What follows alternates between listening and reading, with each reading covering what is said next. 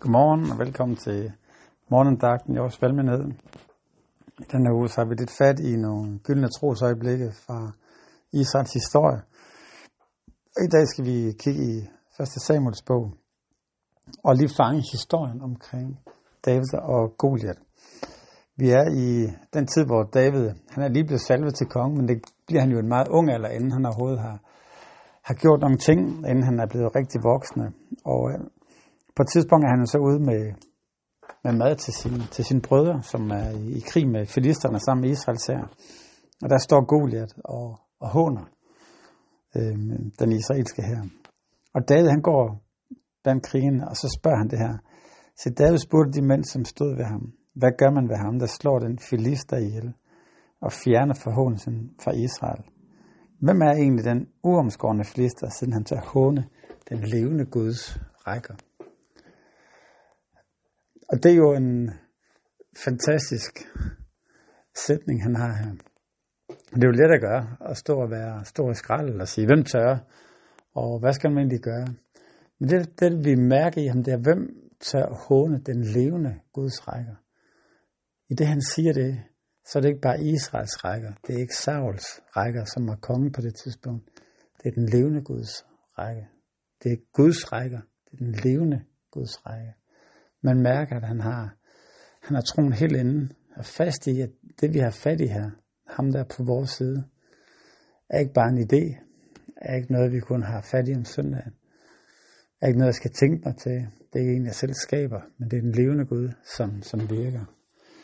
Og det gør, at David går hele vejen og øh, ender med at tage op imod ham og vil møde ham. Og senere i kapitlet, der går han jo hen imod filisteren. Og filister, som jo er at han, han håner David, fordi han kommer uden brynje, han kommer uden svær, han kommer kun med, med hans øh, slynge i hånden. Og øh, så siger David, men David svarede filisteren, du kommer mod mig med svær, spyd og krumsvær, men jeg kommer med dig i herskers herres navn, Israels slagrækkes Guds navn, som du har hånet. Og så giver han den ellers gas. I dag vil Herren give dig i min magt. Jeg slår dig ihjel og skiller dit hoved fra kroppen, og så videre. I dag vil Herren give mig din magt. Selvom han nu, hvor han står midt over for ham, så er han fast i den her, at jeg er her med den levende Gud på min side. Israels Gud på min side. Og det gør, han tør at, at gå ind i noget. Tidligere på ugen, der hørte vi, hvad, hvad Caleb han sagde, da han gik imod øh, fjenden. Han sagde, måske er Gud med mig. Og det er lidt det, David han siger også. Han kaster sig ud i det, måske er Gud med mig. Underforstået, at han er med mig. Og det er den levende Gud, som jeg har, som er værd at, at kæmpe for. Og her til morgen, der kunne jeg bare godt tænke, tænke mig, at vi holder fast i den samme tanke. At den Gud, som vi tror på, det er en levende Gud den levende Gud, som kan virke os i dag. Og det er en levende Gud, som vi kan, vi kan have tro til. Vi kan læne os op af. Og som gør, at vi kan bevæge os.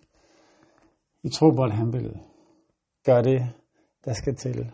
Og han vil lægge til. Så selv der, hvor vi står for den store udfordring, der er der mulighed for, at han kan bringe hans vej igennem. Så her, fredag morgen, lad os så bare lægge vores liv over til Gud, og bede Gud om, han må styrke vores tro. At vi må, at det må komme godt ind under huden. Nu er det spændende at taler om tro også som en nådegave, men at den nådegave, den må opflamme, i os.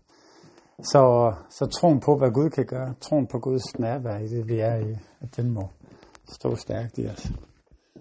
Her beder dig her til morgen, at du vil opflamme troens nådegave i os, så vi kan tro, ikke, ikke en, vi skal puste os op til, men egentlig bare den her vidsthed om, at du er her, at du er den levende Gud, og, og at du vil være med i vores liv, der hvor vi bevæger os med dig her.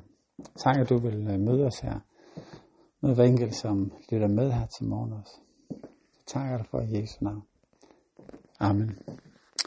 Amen. Ha' en rigtig dejlig dag.